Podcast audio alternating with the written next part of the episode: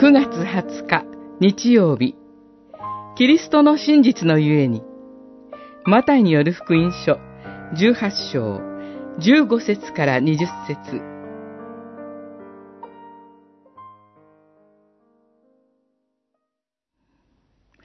はっきり言っておく。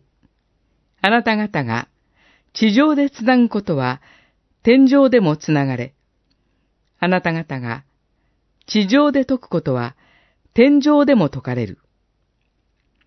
二人、または三人が私の名によって集まるところには、私もその中にいるのである。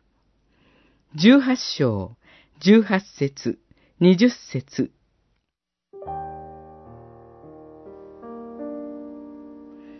私たちに与えられている権威の途方もなさに驚かされます。神の国の扉を開いたり、閉じたりする権威が与えられています。果たして誰がこのような権威を担うことができるでしょうかキリストは言われました。どんな願い事であれ、あなた方のうち二人が地上で心を一つにして求めるなら、私の天の父は、それを叶えてくださる。その願いとは何でしょう？兄弟があなたに罪を犯したら、と言われています。許すことです。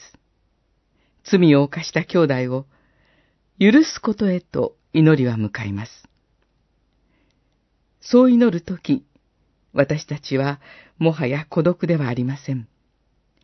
地上において、心を合わせて祈る兄弟姉妹が与えられています。たとえ一人で祈るとしても、天におられるキリストと結びつけられています。キリストは言われます。二人、または三人が私の名によって集まるところには、私もその中にいるのである。私たちは、キリストの約束の中に入れられています。誰がキリストの約束を疑うでしょうこの方は、真実な救い主です。この方に、私たちが許しを恋祈るとき、確かにそこに、神の国の扉は開くのです。